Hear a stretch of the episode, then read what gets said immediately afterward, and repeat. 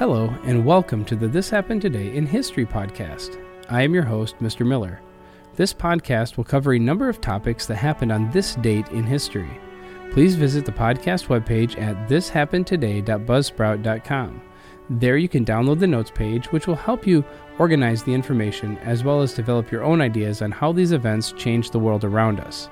If you're interested in hearing more, please consider subscribing so you will not miss out on what happens tomorrow in history. Today is June 27th.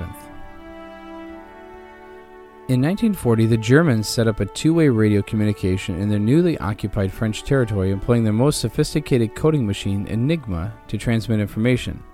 The Germans established radio stations in Brest and the port of town of Cherbourg. Signals would be transmitted to German bombers so as to direct them to targets in Britain.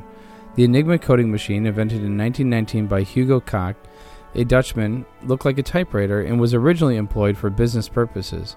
The German army adapted the machine for wartime use and considered its encoding system unbreakable. They were wrong. The Brits had broken the code as early as the German invasion of Poland and had intercepted virtually every message sent through the system. Britain nicknamed the intercepted message Ultra.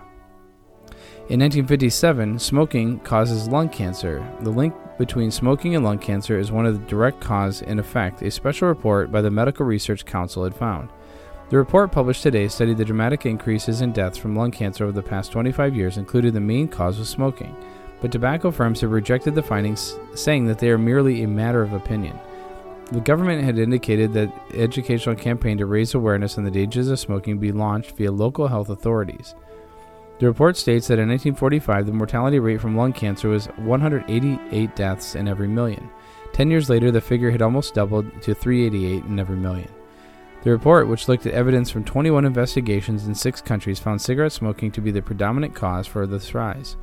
Mr. Mor- Morgan, parliamentary secretary of the Ministry of Health, said the government feels that it is right to ensure that this latest authoritative opinion is brought effectively to public notice so that everyone may know the risks involved.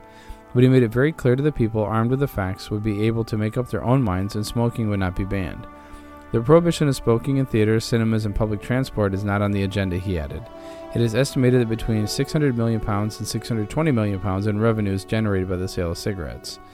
The conservatives have questioned what alternative taxes the government would introduce to cover that figure should cigarette smoking now be eliminated. Members of the general public asked by the BBC for their reaction to the findings appeared unfazed.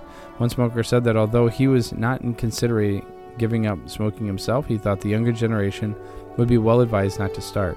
Another man said he was not frightened at all by the findings and may even consider increasing the number that he smokes each day. These views were reflected in the stock market, where shares in leading tobacco companies remained, largely unaffected by this news. And finally, in 2008, in a gesture demonstrating its commitment to halt its nuclear weapons program, North Korea blew up the most visible symbol of its plutonium introduction Friday. The 60 foot cooling tower at the North's main nuclear plant was demolished on Friday as promised by the North Korean government. The collapse of the concrete structure, the most conspicuous part of the nuclear complex at Yongbyon, 60 miles north of Pyongyang in North Korea capital, bore witness to the incremental progress that has been made in American led multilateral efforts to end the North Korea's nuclear weapons programs. On Thursday, North Korea submitted its first significant, although partial, account of its arms programs. Almost simultaneously, President Bush announced that Washington was removing North Korea from a U.S. list of state sponsors of terrorism and issued a proclamation lifting some sanctions under the Trading with the Enemy Act. The complex, built around a Soviet era, Soviet era nuclear reactor, is the North's only known source of plutonium. North Korea had started disabling the ra- reactor in other parts of the complex last year under agreement with the United States, South Korea, Japan, Russia, and China.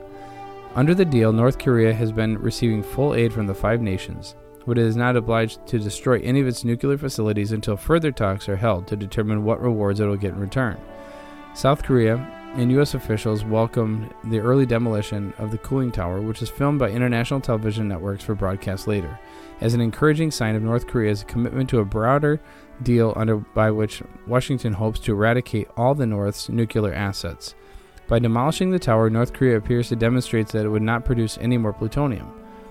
A North Korea expert at the Asiatic Research Center at Korea University in Seoul The cooling tower carries waste heat from the reactor. With the communist government keeping its nuclear activity shrouded in secrecy, plumes of steam curling from the tower into the atmosphere and spy satellite photographs provided outside observers with the most visible sign of operations at the complex. It also reminded the rest of the world of the operation's dangerous implications.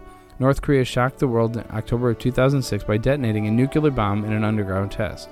It is also suspected by U.S. officials of providing nuclear technologies to countries like Syria. The tower is technically insignificant structure, relatively easy to rebuild. North Korea has also been disabling, though not destroying, more sensitive parts of the nuclear complex, such as the 5 megawatt reactor, a plant that makes its fuel, and laboratory that extracts plutonium from the spent fuel. It's symbolic, but in real terms, whether demolishing or not, a cooling tower that has already been disabled doesn't make much difference. A North Korean expert at Seoul's Myeong University. The demolition also shows that North Korea has concluded the complex, in service for several decades, has served its purpose after producing an unknown number of nuclear weapons, Mr. Lee said.